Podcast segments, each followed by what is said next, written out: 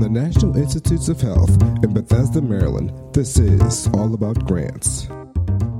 Hello, and welcome to another virtual edition of NIH's All About Grants podcast. I'm your host, David Kozub, with the NIH's Office of Extramural Research.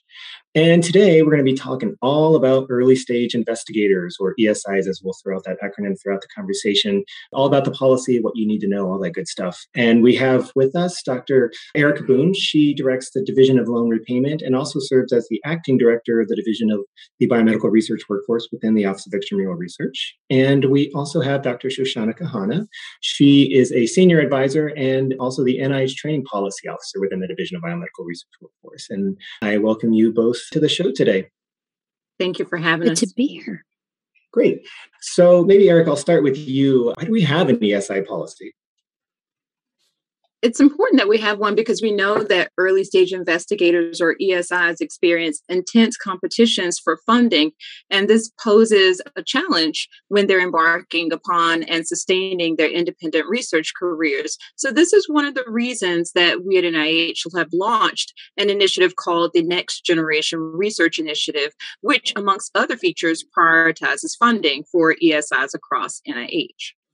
Right. Thanks for that, Erica. And I guess sticking with you, like, who does NIH actually consider to be an ESI? An ESI is considered to be a person who's a program director or principal investigator who has completed their terminal research degree or end of their postgraduate clinical training, whichever date is later, within the past 10 years, and who has not previously competed successfully as a program director or principal investigator for a substantial NIH independent research award. Great. And actually, I'll bring Shoshana into this now. How do we actually know someone's an ESI, or how can someone prove it? So actually, someone's application will be automatically flagged based on their degree or training information that's in their Commons profile account. So I guess that underscores the importance of as to why it's you keep that Commons profile up to date. So Shoshana, I guess, are there any specific grants that an ESI policy relates to or specific for? Yeah, so good question. Mostly it focuses on the R01 equivalent awards. I'm sure most of the listeners know about the R01, but for some of the other activity codes that qualify for that, we list them on a webpage that OER maintains. Great. Do they get any advantages or consider special considerations during like peer review of an application? So in terms of peer review, they're actually clustered together typically. So that gives one advantage. In terms of funding, R01 equivalent ESI applications with meritorious scores are prioritized for funding across NIH ICs.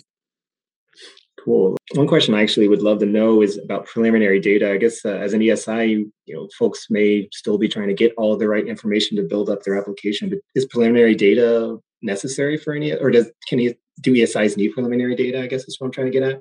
So it's a good question. I think it depends more on the funding opportunity announcement and sort of less so on ESI status per se. So some funding opportunity announcements like the CATS FOA specifically prohibit preliminary data, while other announcements simply don't require preliminary data. Many times, really, the core issue is really demonstrating feasibility in terms of what's being proposed. So I would just suggest that if an applicant is not certain about what the requirements are, would fully support them reaching out to their program officer just to sort of clarify what the requirements are for any given FOA. Well, actually, I'll bring Erica back into this. I guess, when might someone not be considered an ESI? Thanks for that question, David. But before we move on, I think I want to point out something or agree really wholeheartedly with one of Shoshana's last points, and that is practicing the reach out amongst early stage investigators, because it is so very important that they initiate contact with the program officer prior to submitting an application. So it's really important that they get used to, over time, sending an email, introducing themselves, talking about their research with their program officers, because it will allow for them to not only get used to that, but to also get really good information from these individuals so that they can prepare the best application that they possibly can. But getting back to your question about when is someone no longer considered an ESI? So in general, it's individuals that are past their 10-year window and those individuals that have been awarded an R01 or an R01 equivalent grant. cool. And those are some good advice that you just provided as well. Before we close out, any other final thoughts y'all might want to leave with the audience about the importance of an early stage investigator policy? Well, one thing that I'd like to add, David, is that early stage investigators are really key to sustaining the viability of the biomedical research workforce and scientific discovery in general. That's really important for us here at NIH to wholeheartedly support the continuation of their research career, and developing and implementing key policies such as our ESI policies are really important to that endeavor. So thanks so much. Just wanted to echo what Erica said. This is a popular program that is really meant to help junior scientists. So please do look at this information and do get in touch with us. Wonderful. Well, thank you very much, Erica and Shoshana, for this opportunity to talk about the ESI policy. And for those who have questions, please check out our website. We have a wealth of information on the ESI website on our grants page.